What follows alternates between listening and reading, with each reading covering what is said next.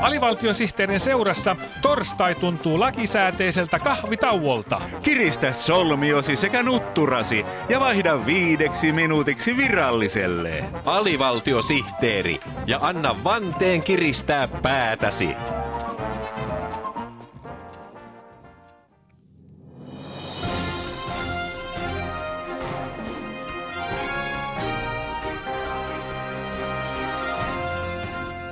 Ja nyt ohjelma virrasta rämpii rannalle AVSTTn uutiset.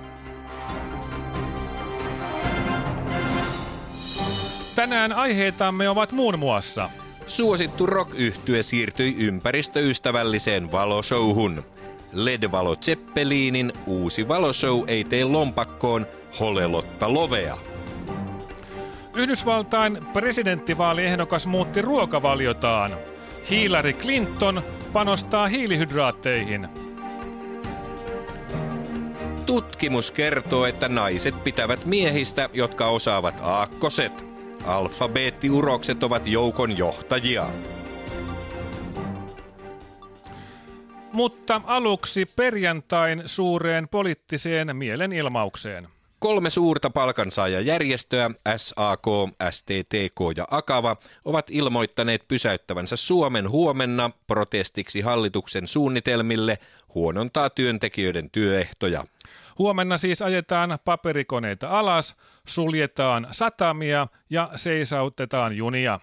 Koko Suomi pysähtyy, mutta miten Suomen pysäyttämiseen voi osallistua pieni ihminen, jolla on poliittisia mielipiteitä, mutta ei paperikonetta, satamaa tai rautatiekalustoa näiden mielipiteittensä ilmaisemiseen?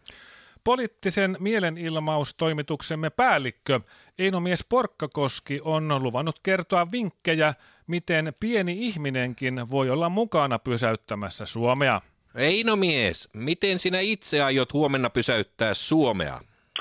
Täällä Einomies Porkkakoski ja Stop Tykkänään. Nimittäin minä olen toimittaja, joten minä pysäytän Suomea pysähtymällä ajattelemaan, koska sitä en normaalisti tee. Järisyttävää. Onpa sinulla järeät keinot käytössä. Huominen hanke Suomen pysäyttämisestä on suomalaisille täysin vieras. Ovathan Suomen jalkapallomaajoukkue, koripallomaajoukkue ja miesten yleisurheilumaajoukkue osoittaneet viime vuosina maailmalle, että Suomea ei pysäytä mikään. Mutta nyt Suomi on kohdannut pysäyttäjänsä, kun hallituksen toimet saavat Suomen polvilleen. Näin on. Jos pieni ihminen ei pääse osallistumaan Helsingissä suureen mielenilmaukseen, niin vaikkapa roskien ulos viemisestä voi tehdä näyttävän ulosmarssin.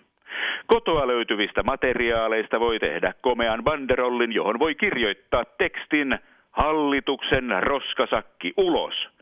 Sitten vaan roskapussia viemään ulos mars mars. Huh huh, miten rajut otteet. Kyllä hallituksen puntit jo tutisevat. Mutta Eino mies, miten tämä vaikuttaa siihen, mitä pienestä ihmisestä ajatellaan ulkomailla? Pelkästään myönteisesti. Ulkomailla pidetään ihmisistä, jotka vievät roskapussinsa ulos. Onhan Suomi puhdas ja kaunis maa, jossa kansalainen voi viedä roskansa vapaasti ulos. Täältä tähän.